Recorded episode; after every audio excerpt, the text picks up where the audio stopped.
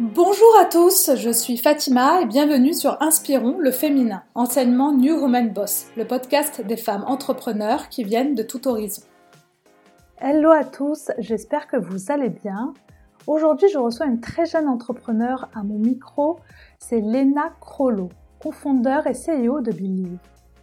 En 2016, alors qu'elle n'a seulement que 15 ans, Lena est témoin d'une scène dans un grand magasin qui lui fait réaliser le gaspillage des tickets de caisse et leur impact sur leur environnement. À partir de ce moment-là, elle va garder en tête l'idée de créer une solution plus saine. Et c'est aux États-Unis où elle part pour faire des études en double cursus d'économie informatique et mathématiques qu'elle rencontre son premier associé, Ruben. Et c'est ensemble qu'ils vont commencer l'aventure de Believe, le ticket de caisse green, dématérialisé et 100% éthique. Lena et Ruben seront rejoints par la suite par un troisième associé, David, deviendra le CTO et qui permettra au projet d'accélérer. Absolument. En fait, euh, on s'est dit, si on veut faire une solution éco-responsable, euh, faut le faire vraiment, et que ce soit pas juste ah on dématérialise donc c'est éco-responsable, parce que ça c'est faux en fait. Euh, par exemple, envoyer un, un, ticket en PDF par mail, c'est pire en termes d'émissions que de l'imprimer un projet à impact et authentique que Lena et ses associés ont développé au bon moment. C'est ce qu'on peut considérer comme un time to market avec la loi qui arrive en janvier 2023 qui annonce petit à petit la disparition des tickets de caisse. Entreprendre un projet à impact à 21 ans, c'est maintenant et c'est avec Lena Crollo. Belle écoute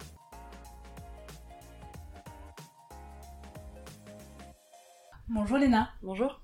Ravie de te recevoir sur le podcast aujourd'hui. Ravi également. Euh, alors Léna, tu es euh, confondeur et CEO de Believe. Et euh, donc c'est un ticket de caisse green et 100% digital. Tu es une très jeune entrepreneur, précoce. D'ailleurs, tu es la plus jeune que je reçois hein, sur le podcast aujourd'hui.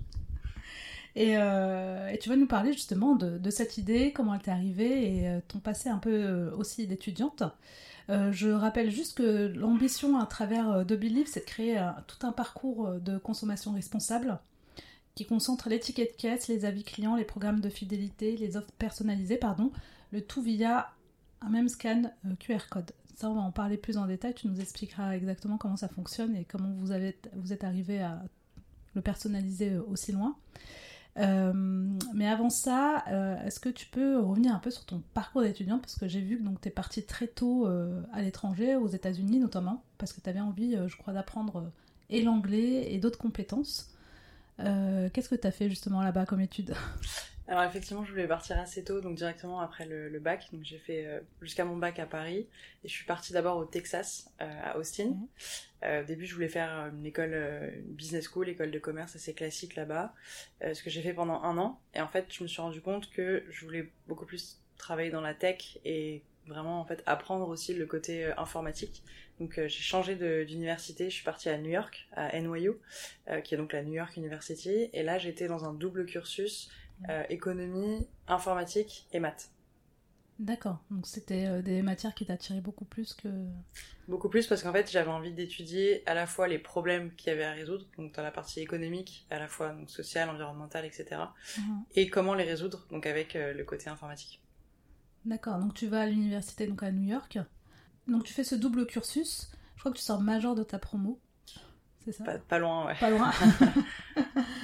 Euh, et, en plus, doublé d'un prix d'excellence académique, j'ai vu. Donc, euh, t'avais quelque chose en tête en faisant ces études à ce moment-là ou c'est juste parce que ça te plaisait? Non, ça me plaisait. Honnêtement, euh, j'ai trouvé vraiment ce que les matières qui me plaisaient. J'avais des, professeurs incroyables dans, cette fac qui est, qui, est, NYU. C'était vraiment génial. Donc, j'étais hyper heureuse d'apprendre ces choses-là et, donc euh, c'était très motivant pour moi. D'accord, c'était un cursus qui a duré combien de temps? Alors j'ai passé un an au Texas et trois ans euh, à New York. En fait en tout c'est quatre ans mais donc j'ai changé au milieu. Euh, après il y avait eu le Covid en 2020 donc la dernière année s'est faite en ligne malheureusement mais, mais trois ans en tout à NYU. D'accord, qu'est-ce que tu en retiens justement de ces trois ans là-bas? J'en retiens beaucoup de choses. Euh, J'en retiens la ville de New York déjà, qui est quand même euh, unique euh, en son genre. Donc c'était incroyable de pouvoir vivre dans cette ville euh, pendant, pendant longtemps. Euh, J'ai rencontré plein de gens du monde entier, ça c'était incroyable. Donc je dirais d'abord les rencontres et l'atmosphère. de New York et des étudiants et aussi des gens que j'ai pu rencontrer qui n'étaient pas forcément étudiants ou dans la même fac. et genre, on va dire le mindset américain, qui peut être, ça peut être un peu cliché, mais c'est vrai que dans le système scolaire, c'est un mindset qui est très différent de, de, la France, en tout cas du lycée où j'étais, que j'ai adoré aussi, mais ça m'a permis de découvrir une autre façon de, de voir les choses, d'encourager les élèves, de faire des projets, etc. C'était très différent et j'ai beaucoup aimé. C'était quoi le mindset justement des étudiants là-bas? Enfin, en tout cas dans l'apprentissage? En fait, c'est très différent, c'est-à-dire qu'on a peu d'heures de cours par rapport à une prépa par exemple en France, euh, mais par contre, on va avoir énormément de travail à la maison. Donc en fait, en cours, on va faire uniquement euh, ce qu'on est censé savoir à la fin d'un chapitre par exemple.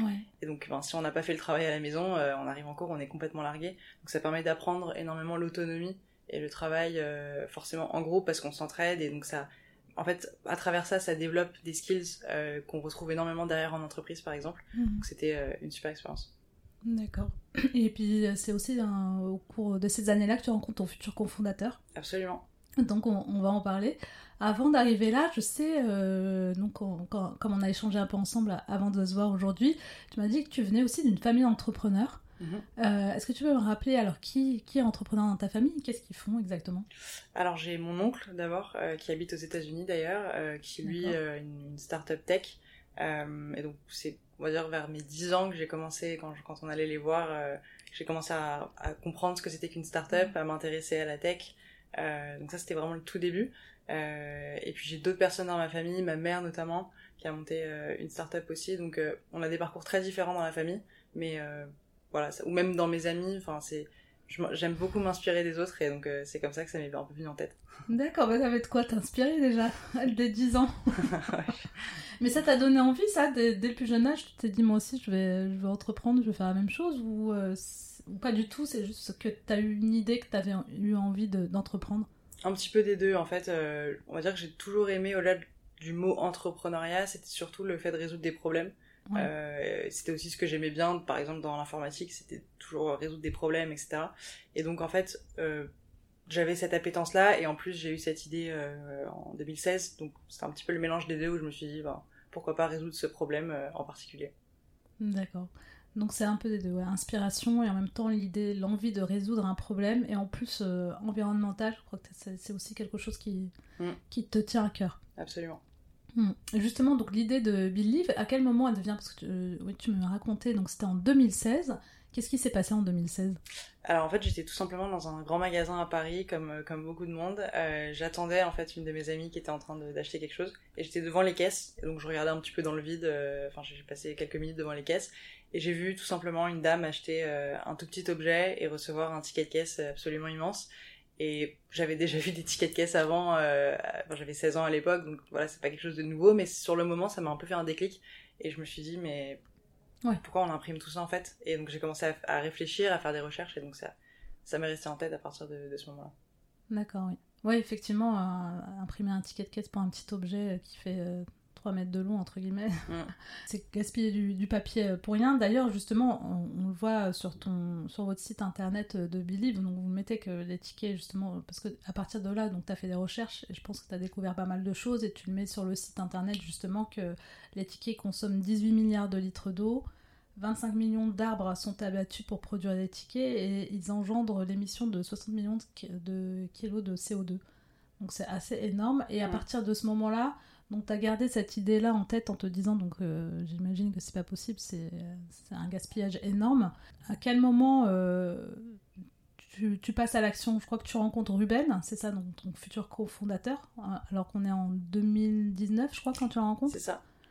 Et, euh, et tu lui parles de l'idée? Exact. En fait, je lui parle pas directement de l'idée. On était donc à New York. Lui était dans un cursus. On avait l'économie en commun. Lui faisait maths éco. Donc on avait des cours d'économie en commun. Donc c'est à la base en fait on s'est rencontrés dans des projets pour l'école. Mhm. Euh, et un jour on va acheter quelque chose, euh, une salade de fruits je crois, dans un dans un pareil un gros supermarché à New York. Et alors là-bas c'est encore pire qu'en France. Ils sortent un ticket absolument dingue et il me fait une remarque dessus. Et en fait euh, directement j'ai sauté sur l'occasion pour lui dire ah bah c'est rigolo parce que ça fait un petit moment que que ce genre de de, de problématiques me trotte dans la tête donc donc on a commencé à en parler comme ça et en fait on, on, a commencé à travailler sur Believe de cette façon-là.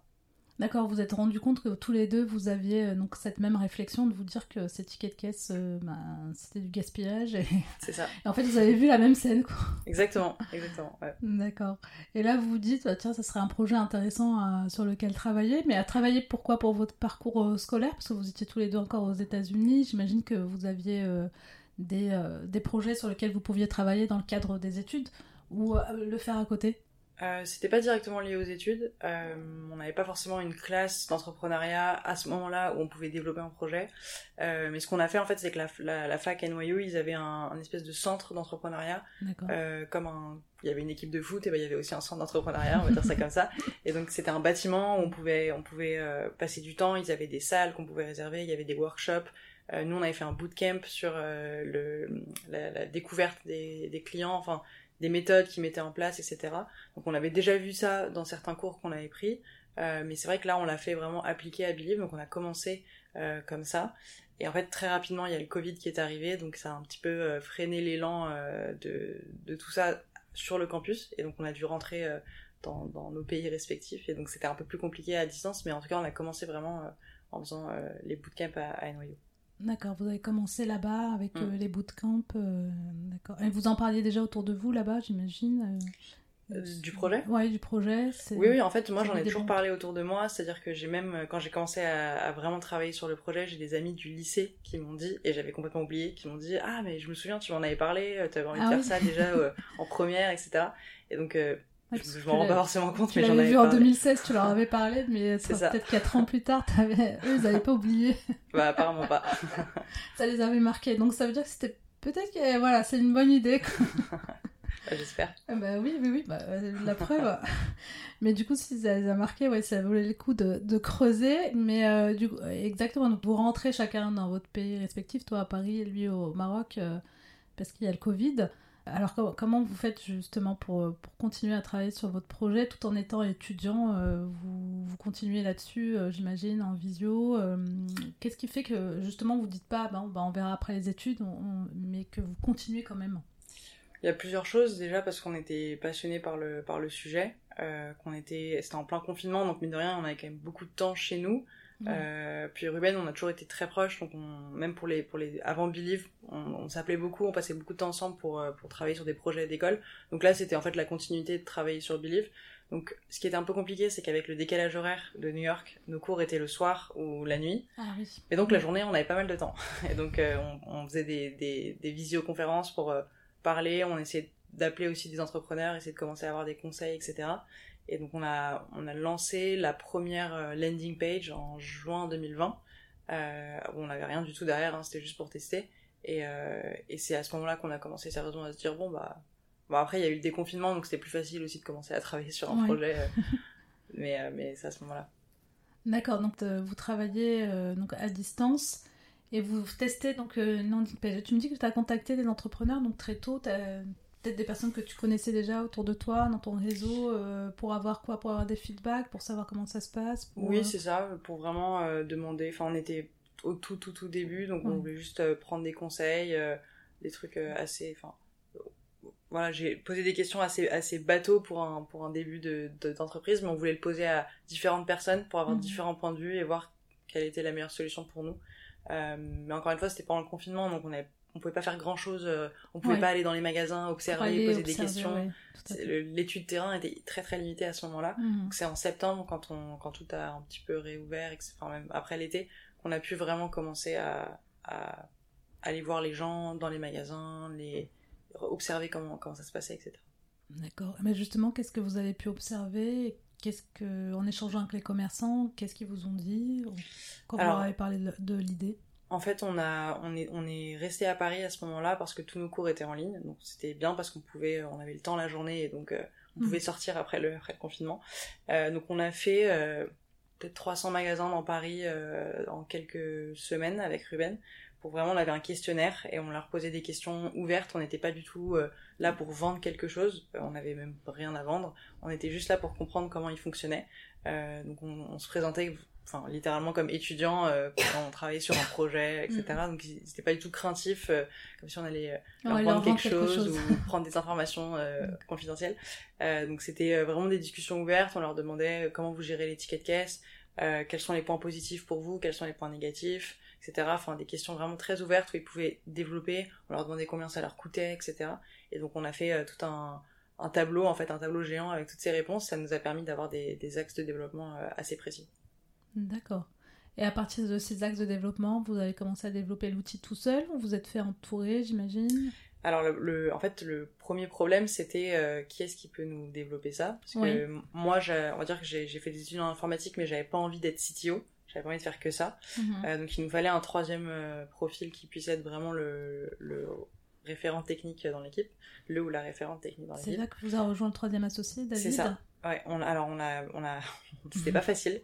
On a eu beaucoup de d'embûches parce qu'en fait, David lui vient du Maroc, donc il a grandi avec Ruben. Ruben est franco-marocain. Euh, mais David était juste marocain, entre guillemets. Ah oui, d'accord. Donc en fait, il était en France, il, lui, il a fait centrale.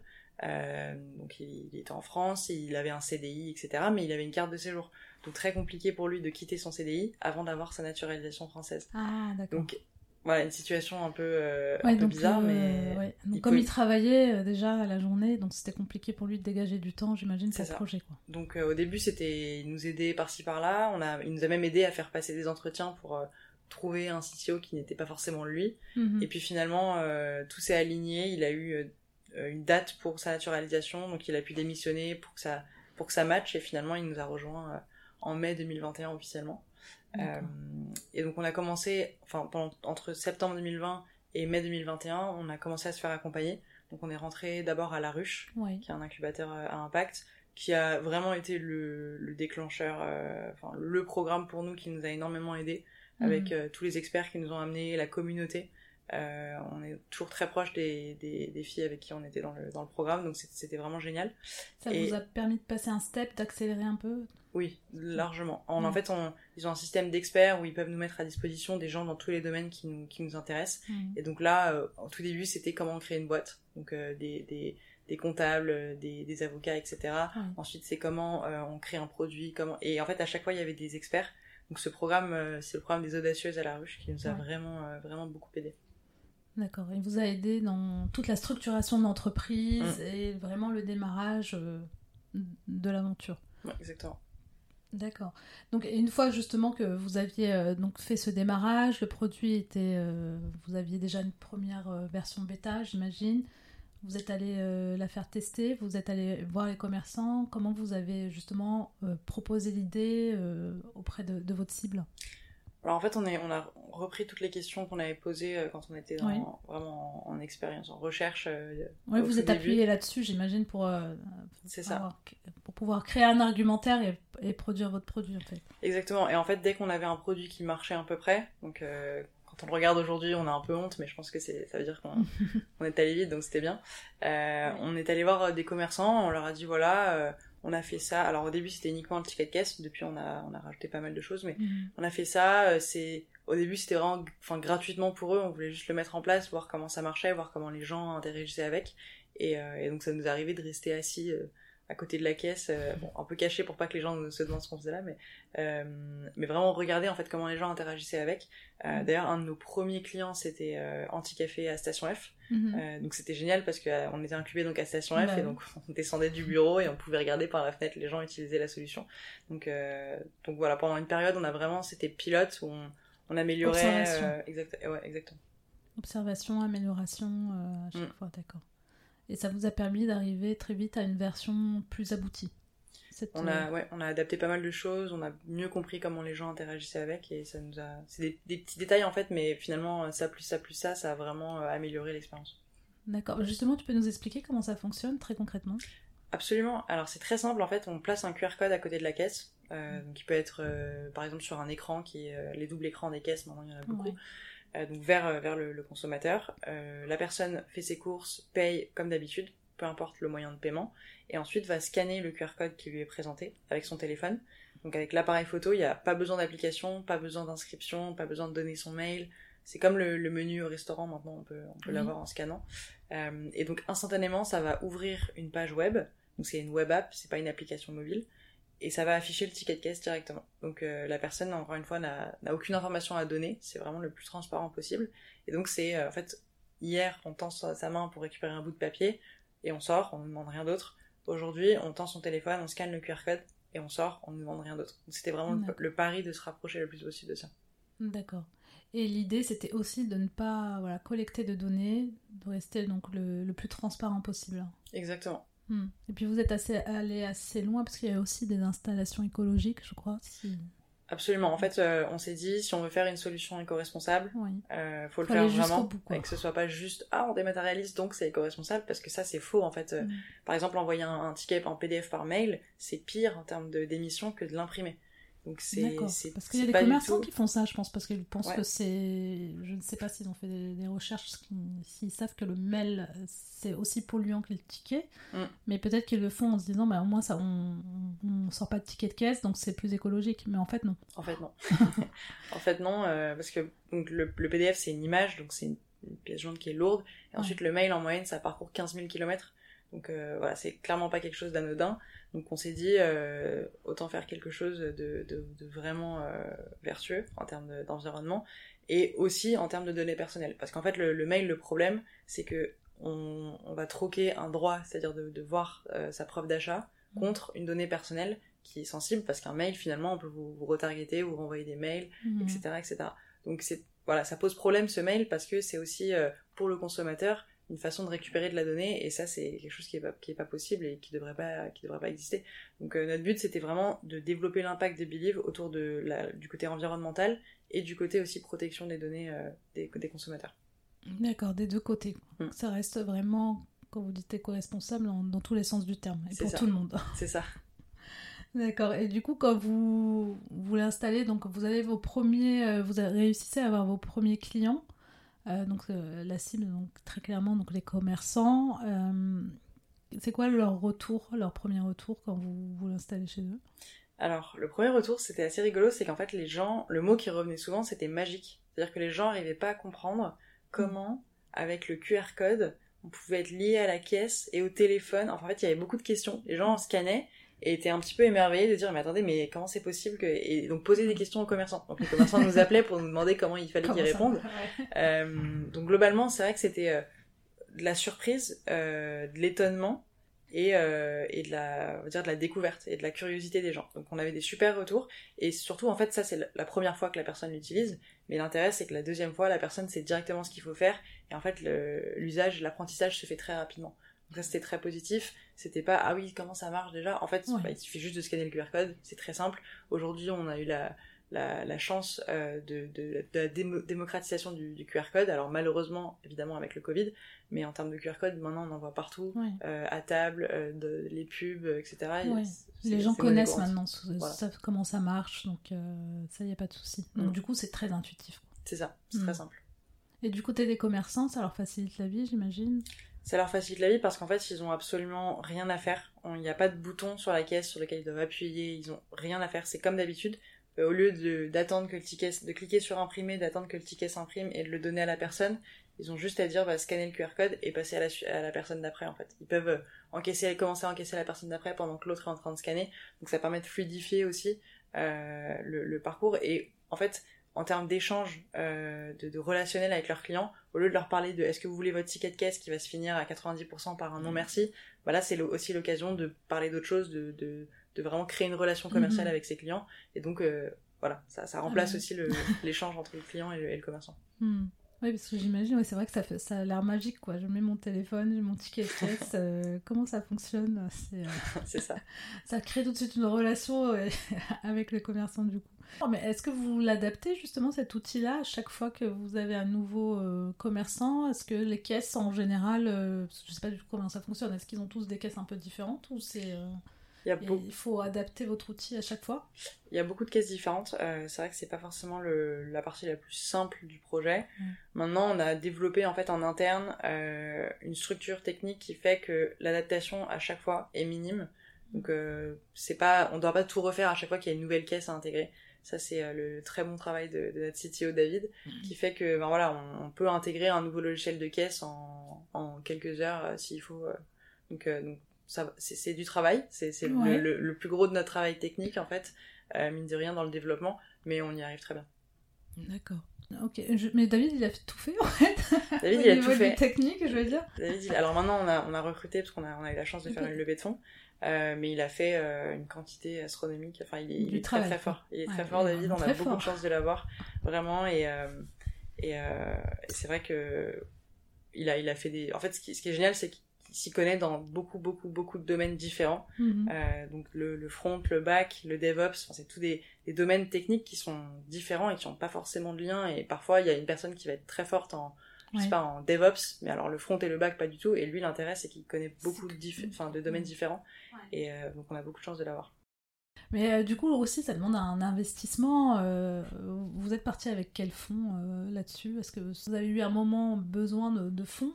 Vous êtes parti sur des, fonds personnels vous... J'ai vu que vous avez fait une levée de fonds, 1,5 million, mm. mais elle est arrivée après. Mm. au tout début, on a, on, a, on a fait un tout petit peu de, de Love Money, donc Family and Friends. C'était vraiment pour la structure. En fait, c'était principalement pour les coûts d'avocat et de comptable de, structuration de l'entreprise, euh, qui sont un petit peu inévitables. Euh, et derrière, on a eu la bourse French Tech euh, de la BPI de 30 000 euros. Et donc ça, ça a vraiment été le premier, la première bourse qu'on a pu avoir qui nous a aidé dans, les, dans les débuts. La première bourse, mais ensuite les 1,5 millions, vous les avez levés il n'y a pas très longtemps, L'objectif, justement, c'est quoi avec cette levée de fonds? C'est de développer le plus rapidement possible. En fait, euh, j'en ai pas parlé, mais il y a la loi anti-gaspillage qui a été votée en 2020 et qui arrive en 2023. time to euh, market là. voilà, time to market crucial. Donc le but c'était de recruter à la fois en tech et en sales. Donc c'est ce qu'on a fait. Donc là on est 13 aujourd'hui. Mhm. euh, donc l'équipe a, bien grandi. On a une super équipe. On est on est vraiment ravis. Et voilà le but c'était de de recruter des super profils euh, qui fassent partie de l'aventure et qui derrière euh, nous aident à à accélérer à fond et, mhm. être vraiment le, leader au moment de la loi. D'accord, donc c'est grossir l'équipe pour pouvoir aller euh, encore plus vite euh, sur l'outil parce qu'aujourd'hui vous proposez aussi à travers Believe pas mal de, services, donc c'est pas que le ticket de caisse. Mm. Est-ce que tu peux nous en dire plus? Je me souviens que tu m'avais parlé des avis, c'était assez impressionnant parce que c'est du coup, on est aussi connecté directement aux avis qu'on met sur Google du, commerçant. Et que vous aviez vu euh, que les commerçants ont pu voir donc une augmentation de ces avis-là en passant par ça. Absolument. En fait, euh, on, a, on est parti du ticket et on s'est rendu compte qu'avec ce ticket-là, euh, dans cet instant-là d'être dans le magasin avec le téléphone, on pouvait rajouter beaucoup de briques mm. qui créaient de la valeur à la fois pour le consommateur et pour le, le commerçant. Donc on a différents. actuellement, on en a trois principales. Il y a effectivement les avis clients. Donc en fait, la personne scanne le QR code à son ticket et quelques mm. secondes plus tard, on va lui proposer de laisser un avis euh, sur le sur le un avis Google. Alors c'est principalement Google, mais ça peut être autre chose si le, commerçant veut autre chose. Ça peut être TripAdvisor, ça peut être euh, un avis interne. Enfin, il y a plein, de solutions possibles. Euh, et en fait, en un clic, la personne peut laisser un avis. Et l'intérêt, c'est qu'on demande à tout le monde. c'est pas que entre guillemets les pas contents qui vont derrière euh, mettre des mots pas forcément positifs sur les, les, les fiches Google des commerçants. Mm. Donc là, on demande à tout le monde, on leur demande d'une façon très facile, c'est-à-dire qu'ils ont vraiment juste à cliquer, ils ont déjà le téléphone devant leurs yeux. Donc en moyenne, on multiplie par 5 euh, le nombre d'avis euh, le nombre total d'avis qui ont, qui ont été collectés. Mm. Euh, et ça va jusqu'à notre record, c'est fois, fois 20, je crois. Donc, euh, ah donc vraiment, il y a, en fait, quand on s'y. Alors, il y a certains commerçants qui, qui sont pas forcément concernés par les avis, ça c'est pas beaucoup. Euh, la grande majorité euh, comprennent vraiment l'intérêt de, de, la chose et, mm. et se, se prêtent au jeu. On a des super résultats. Les gens... Et en fait, ce qui est bien, c'est que comme on demande à tout le monde, c'est quasiment que des 5 étoiles. Donc on, on augmente le nombre d'avis, on augmente la note. Euh, et donc quand on va sur une fiche Google d'un de nos clients, en fait, il y, a y beaucoup d'avis, beaucoup d'avis récents, et c'est des très bons avis. Donc ça mm. donne, euh, ça, donne envie d'aller consommer, et ça permet de remonter dans le référencement Google aussi pour le, pour le commerçant. Tout à fait. Et puis en plus, avoir des avis euh, régulièrement euh, frais, on va dire, mm. qui sont récents, donc c'est important justement dans le référencement aussi d'affiches, parce que je crois qu'en moyenne, les personnes considèrent qu'au-delà de trois mois, euh, les avis euh, les, ne sont plus valables. Donc ça c'est bien pour les commerçants. et il y a d'autres services euh, que vous proposez justement à travers ticket de caisse? Il y a d'autres services. Alors l'autre brique principale, c'est la fidélité. Donc en fait, quand vous scannez le QR code, vous n'avez pas besoin de vous créer un compte, mais nous on peut vous donner les points de fidélité auxquels vous avez droit avec les ou le ticket que vous avez récupéré. Donc en fait, par exemple, euh, ça peut être euh, ben, 1 euro dépensé égale 10 points. Donc si vous avez dépensé, euh, je sais pas, 100 euros, ben, on, va, on, va, pouvoir vous donner les points en fonction de ce que vous avez acheté, euh, avant même en fait de vous créer un compte. C'est-à-dire que vous n'avez pas besoin de donner votre email directement. on va vous dire ah bah vous avez cumulé 200 points avec vos trois tickets, etc., etc. Donc ça, c'est une façon en fait de fidéliser les gens qui est beaucoup plus bienveillante parce qu'on va leur donner Mhm. avant de leur demander quelque chose. Donc en tant que consommateur, on, on, reçoit le concept de- là, la, la carte de fidélité. Sauf que la carte de fidélité, on est obligé de donner son adresse mail et toutes ses coordonnées. C'est ça. Mais en fait, nous, on permet. Alors, soit on, on crée un programme Believe euh, pour les commerçants qui n'ont pas d'autre système, et dans ce cas-là, tout se passe sur Believe. Mhm. Soit on s'intègre à des programmes existants, et dans ce cas-là, on va permettre de cumuler de manière anonyme. Et quand la personne veut utiliser ses points, on va la rediriger vers le système euh, euh, existant de, de la marque. D'accord, toujours de façon anonyme, quoi. Euh, bah, pour utiliser ses points, elle va, il va falloir qu'elle s'inscrive. En revanche, pour ses tickets, euh, elle aura jamais besoin de mettre un mail, et ça, c'est quelque chose qui changera Mhm. jamais. Maintenant, si elle veut s'inscrire dans le programme fidélité de Carrefour, Oui, Forcément, il va falloir s'inscrire à un moment. Oui, ils Mais, euh, vendront, ça c'est Voilà. sûr. Mais l'idée, c'est de pouvoir cumuler, en fait, découvrir la solution, découvrir les, les- la valeur que ça peut apporter à la personne avec les points notamment, hmm. avant de faire un choix de est-ce que je vais m'inscrire, est-ce que je vais donner mon mail. Et voilà, c'est. Alors que normalement, c'est bah, donne, donnez-moi votre mail tout de suite, et ensuite, euh, on verra si vous pouvez cumuler des points. Nous, on a voulu inverser ça. C'est intéressant en tout cas, ça, ça va, ça va très loin. J'imagine que vous avez d'autres services que- auxquels vous avez pensé que vous allez pouvoir mettre en place. euh, On a pas mal d'idées. Euh, Ouais. Là, déjà, le- la dernière brique qui est un petit peu plus simple, c'est la personnalisation du ticket. Donc, on va pouvoir en fait euh, recréer l'expérience du magasin à travers le ticket, donc avec des logos, des couleurs, euh, des liens vers des réseaux sociaux, des offres du moment, euh, des slogans, enfin plein de choses en fait pour faire du ticket vraiment un, un outil marketing pour le pour le commerçant. mhm. Euh, et on en a, on a, d'autres idées. euh, je je vais pas spoiler, mais, on en a Il y d'autres a plein de choses qui arrivent. Absolument. D'accord. C'est qu- c'est quoi votre modèle économique? Est-ce que c'est un modèle économique de, en fonction du commerçant et de ses besoins, tous les services que vous allez pouvoir proposer? Donc ça fait qu'il y a un tarif euh, qui va, qui va de- du plus bas, on va dire, jusqu'au plus élevé en fonction du nombre de services qu'il veut mettre intégré à son ticket de caisse? C'est ça, on a différentes offres, en fait, euh, différents packages, et ça va être aussi au nombre de caisses. Forcément, euh, si on nous demande d'intégrer euh, 300 caisses, ça va pas être le même euh, prix par caisse que si on a qu'une seule. Donc, euh, on n'a pas un modèle économique euh, unique, parce qu'on peut s'adresser aux petits cafés du coin comme euh, à Carrefour, comme je disais, donc euh, forcément, c'est pas le même modèle, donc on, on s'adapte en fonction du, du domaine et, et de la taille euh, de, du nombre de caisses, la taille de l'entreprise. D'accord. Et après, c'est quoi? C'est un abonnement par mois, j'imagine euh, C'est ça. Ça, ça c'est classique euh, là-dessus. C'est classique euh, là-dessus, d'accord. Et aujourd'hui, c'est qui vos clients? Alors, on a euh, presque 250 clients aujourd'hui. On a de tout en termes d'industrie. On a de la food, on a des bijoux, euh, on a un peu de CBD, des boulangeries. Euh, là, on va installer euh, un grand compte très prochainement. Donc ça, grosse annonce bientôt. normalement. D'accord. Mais voilà, différentes industries. L'intérêt, c'est qu'en fait, le cas d'usage marche à peu près n'importe où. Ça pourrait même marcher à Shanghai. Il suffirait de, de traduire euh, le, le site entre guillemets, mais on n'a pas de contraintes en fait euh, euh, nationales ou même de, de secteur. Est-ce que c'est une prochaine étape que vous envisagez justement dans le futur, donc l'international? Oui, bien sûr, on a déjà des demandes à l'étranger, donc là on devrait installer dans deux pays européens très bientôt. Ah, c'est génial. Où ça? En Suisse, euh, Suisse et normalement Espagne. D'accord. Ah bah très bien. Bah, c'est vraiment top. Euh, du coup, donc l'équipe grossit. Vous êtes combien aujourd'hui? On est 13. 13 personnes. Ah oui, ça va vite. Et euh, est-ce que tu peux juste nous dire ce que, signifie believe? Bien sûr. euh, alors c'est une question qu'on me pose beaucoup et ce qui est rigolo, c'est qu'il y a des gens qui ont trouvé des significations qu'on n'avait pas forcément vues au Ah début. ouais? Euh, donc nous, notre version, pourquoi Believe? Déjà le mot bill, qui veut dire facture en anglais, donc qui était cohérent avec, avec le produit. Oui. Et puis le terme believe, donc pour le coup le verbe, le verbe anglais croire, et donc pour nous c'est ça représentait le côté impact et, euh, et éthique qu'on voulait mettre dans le, dans le projet. Donc c'est euh, c'est un peu les- le, le mix des deux qui nous Ouais. a fait trouver Believe. D'accord. Ah bah, c'est bien trouvé en tout cas. Euh, ok, très bien. Euh, juste, euh, j'aimerais bien en savoir un peu plus sur les coulisses parce que ça fait, allez, trois ans que vous êtes sur le projet. Il s'est passé énormément de choses. Euh, vous avez intégré euh, La Ruche, vous avez lancé euh, Billy, vous avez... euh, combien vous avez de commerçants aujourd'hui, de clients? Après 250 250 clients, vous avez levé 1,5 million, vous êtes à Station F, vous êtes 13 personnes. T'es aussi classé euh, parmi euh, sur Forbes sur euh, le 30, c'est ça? 30 under 30. Donc parmi les personnalités à suivre de moins de 30 ans. Et sur le Forbes aussi des femmes inspirantes. Ouais. Ça fait beaucoup?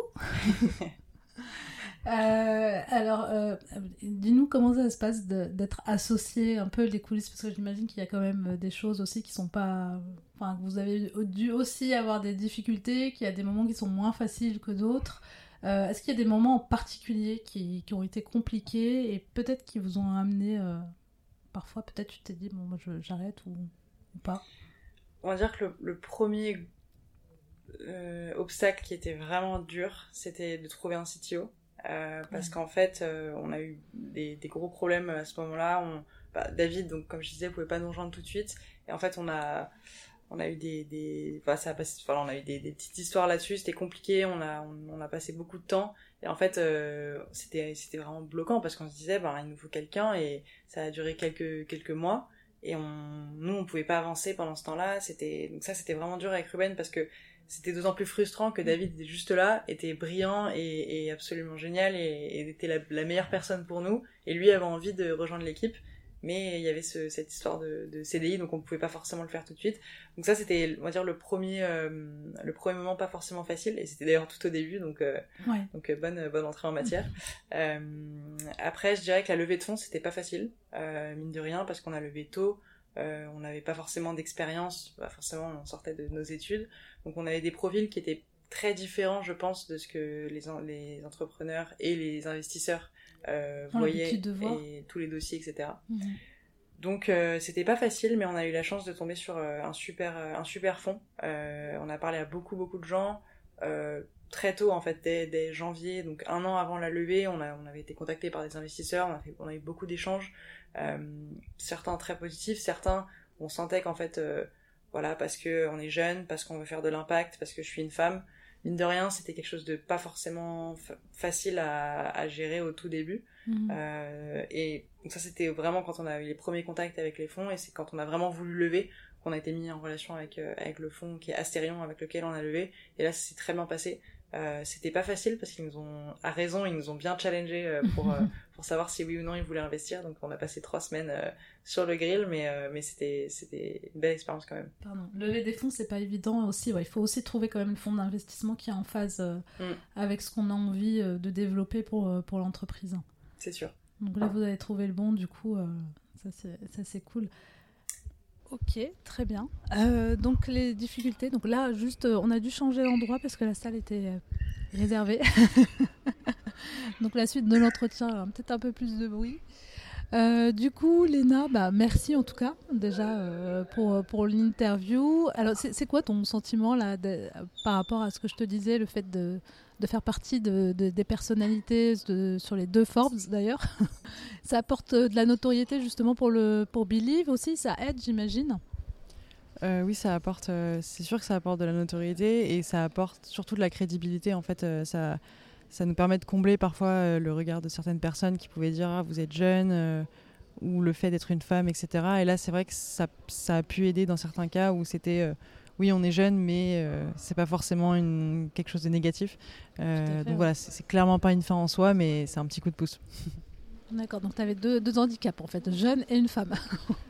T'as eu des retours euh, comme quoi parce que t'étais une femme euh, jeune qui te. J'ai pas eu des retours euh, écrits noir sur blanc, mais, mais, mais ça se sentait que. Enfin, j'ai fait. Par exemple, j'ai eu des calls ou des échanges avec des, avec des, des, gens et je sais très bien que ça n'aurait pas été du tout la même histoire si mon associé Ruben avait été à côté de moi. Donc euh, voilà, sur le côté femme, c'est vrai que j'ai rien eu de catastrophique, j'ai eu de la chance. Euh, j'ai entendu des histoires euh, vraiment pas, pas sympas, en levée de fonds notamment. mais j'ai senti quand même que c'était pas forcément quelque chose de positif dans pas mal de situations. Mhm. Et l'âge, ça aussi, par rapport à la levée de fonds, on a rencontré des gens qui, en fait, par principe, se disaient bah non, vous n'avez pas bossé 10 ans dans un cabinet de conseil, vous n'avez pas d'expérience, c'est que, que ça n'a pas de valeur. Donc voilà, c'est ce que je trouve complètement, complètement stupide, mais, euh, mais voilà, c'est vrai que ça a quand même aidé euh, sur, sur ces deux points-là de montrer un peu de crédibilité. C'est génial en tout cas parce que c'est un beau projet. Vous avez déjà 250 clients, ça va aller juste en, expansion. En plus, il y a international qui vous attend, donc euh, ça c'est vraiment top. C'est le but. bah merci, je vais arriver vers les dernières questions que je pose pendant l'interview. J'en ai rajouté une, tu l'as pas reçue? Est-ce que tu aurais aimé avoir un conseil avant de te lancer sur l'entrepreneuriat qui t'aurait peut-être beaucoup aidé Ou peut-être que tu l'as reçu ce conseil-là? Un truc qu'on ne sait pas avant d'entreprendre et qui, qui, aurait été important à tes yeux de le savoir avant? Alors ça va rejoindre euh, peut-être une question qui arrive sur, euh, sur ce que mon mantra entre guillemets. Euh, qui est une, une, fameuse citation des bronzés. Sur un malentendu, ça peut marcher. ça peut paraître bête, mais en fait, dans plein de situations, on se dit non, mais ça sert à rien, on va pas le faire. ou alors d'aller à un événement, non, mais il y aura personne d'intéressant. Et en fait, il y a toujours des, des, coïncidences. Euh, on se retrouve dans un événement où en fait il devait pas être là, mais il y a une personne hyper importante qui vient nous parler. C'est des choses bêtes, mais en fait euh, il y a des, des coïncidences euh, vraiment qui, arrivent et, qui permettent derrière de faire des super choses. Donc je dirais que le conseil que j'aurais aimé qu'on me donne, qu'on m'a donné d'ailleurs, pas au début, mais, mais, mais qu'on m'a donné à plusieurs reprises ensuite, c'est vraiment de tout tenter. Et en fait, sur un malentendu, ça peut marcher. Donc, euh, donc c'est, il y, aura forcément des choses qui vont servir à rien, mais en fait, ça va quand même apprendre, euh, permettre à l'équipe d'apprendre, euh, et, et, parfois, ça va, ça va faire de, très belles choses. Donc, voilà. Hmm. D'accord. Et quoi vos prochains défis sur l'année 2023 c'est de, nous développer d'une manière saine, mais en même temps rapide. comme je l'ai dit, il y a la loi qui arrive, donc l'idée c'est de, vraiment être le leader là-dessus, euh, de se développer, d'avoir de, plus en plus de clients, euh, de, développer aussi l'usage. Donc voilà, c'est vraiment le, la, la commercialisation, l'expansion qui sont euh, au rendez-vous pour 2023. D'accord. Qu'est-ce qui t'inspire au quotidien? C'est une très bonne question. je dirais de rencontrer des gens. J'aime beaucoup rencontrer des gens, que ce soit des entrepreneurs, des, des, gens qui ont des parcours un petit peu atypiques, de, de, prendre un café, de leur poser des questions, de, pas forcément euh, lié à ce que je fais, mais juste mm. voilà, de découvrir des choses. Je suis très curieuse, donc euh, j'aime beaucoup euh, échanger. et comprendre comment, dans des situations un petit peu bizarres, des gens se sont, se sont, s'en sont sortis. Donc, donc je dirais de, des rencontres. Quel conseil tu donnerais justement à une femme plutôt jeune qui veut se lancer? Parce que la jeunesse, comme tu disais, peut être parfois un frein. Euh, je dirais de surtout pas prendre ça comme un frein, euh, au contraire, de se dire que ceux qui disent que c'est un frein, c'est parce qu'ils sont plus jeunes et qu'ils ne sont pas forcément euh, ravis de, de, ne plus l'être. non, je dirais de, se lancer, d'essayer, de, bien se faire accompagner. Ça, c'est par exemple avec la ruche, nous, ça a été vraiment game changer et ça nous a permis de prendre conscience du projet qu'on avait, de, prendre en légitimité aussi. Et donc, bien se faire accompagner et ne surtout pas hésiter à se lancer au moment où, où on veut le faire. D'accord. Euh, si tu avais un pouvoir, si tu avais le pouvoir de changer euh, quelque chose euh, pour les femmes, ce serait quoi? J'aimerais bien que ce soit que ce soit plus un sujet en fait, qu'on se dise plus qu'on n'ait plus besoin de mettre les femmes en avant parce que ce sont des femmes, qu'en fait juste ce soit normal, égalitaire et que là on, on, en vient à faire des choses un peu un peu bêtes de enfin pas, un peu bête, mais un petit peu nécessaire de devoir bah, justement faire des classements, euh, hmm. faire euh, euh, voilà des fonds spécialisés, etc. Et c'est génial. J'adore ces, initiatives dans le monde dans lequel on est. Mais en fait, ça devrait même pas avoir besoin d'exister. Donc, je dirais que ce serait, ce serait génial que ce soit juste normal et égalitaire. Il y a encore du travail en fait. bien, bien sûr. Tu as un livre, un podcast ou un documentaire que tu aimerais partager avec nous? Alors il y a un livre que j'aime beaucoup euh, qui est en fait c'est un livre de philo. Alors ça peut paraître un peu euh, un peu compliqué, mais en fait c'est très simple. C'est un livre de Alain sur euh, qui s'appelle Propos sur le bonheur. Et en fait c'est plein de toutes petites nouvelles sur le bonheur et c'est très facile à lire. C'est c'est vraiment génial et on peut lire par exemple sur le, le, les saisons, sur l'amitié, sur plein de choses. Et donc le bonheur à chaque fois en quoi c'est quelque chose d'important et ça fait ça fait vraiment relativiser sur par exemple, le mm. fait de passer une très mauvaise journée parce qu'il fait pas beau. Euh, et, quand on lit ça, en fait, on, se rend compte que, que, la vie est belle et qu'il faut en profiter. Donc, euh, c'est très positif. Donc voilà, c'est un, un, super, un super livre. D'accord. Et c'est quoi ton mantra? Euh, bah, Comme je disais, comme je disais sur un malentendu, ça peut marcher. Ou alors, en, à New York, ce qu'on disait avec Ruben, c'était You miss all the shots you don't take. Donc, tous ceux qui ont, qui, ont, qui ont réussi ont joué, quoi, on va dire. C'est ça, il faut rentrer dans la partie, quoi. Faut ça. jouer. et puis, si on, on, peut sortir gagnant, et même si on sort perdant, à la limite, bon, on aura appris. exactement. bah merci, merci beaucoup, Léna. Si on veut t'écrire, euh, ça se passe où euh, Sur mon mail directement. Donc, c'est lena.believe.fr. D'accord. Donc, et si on veut suivre ton aventure, ça sera euh, sur le site, sur les réseaux sociaux. Vous êtes plus actif sur quoi Sur LinkedIn. LinkedIn, et, et, Instagram aussi pour Believe. D'accord, ok. Bah merci, je te laisse le mot de la fin. Le mot de la fin, ce sera Let's Believe. eh bien, Let's Believe. Merci beaucoup, Léna. Merci beaucoup. Merci d'avoir écouté cette interview. Si celle-ci vous a plu, rendez-moi un petit service. Cela ne vous prendra que quelques secondes. Allez mettre une bonne note au podcast. Et pour retrouver tous les détails de l'épisode, je vous donne rendez-vous sur le site inspironsleféminin.fr. Ces épisodes, vous les retrouverez également sur la chaîne YouTube. D'autres surprises arrivent très vite et pour ne pas les rater, je vous invite à vous abonner à la newsletter. Je vous dis à la semaine prochaine.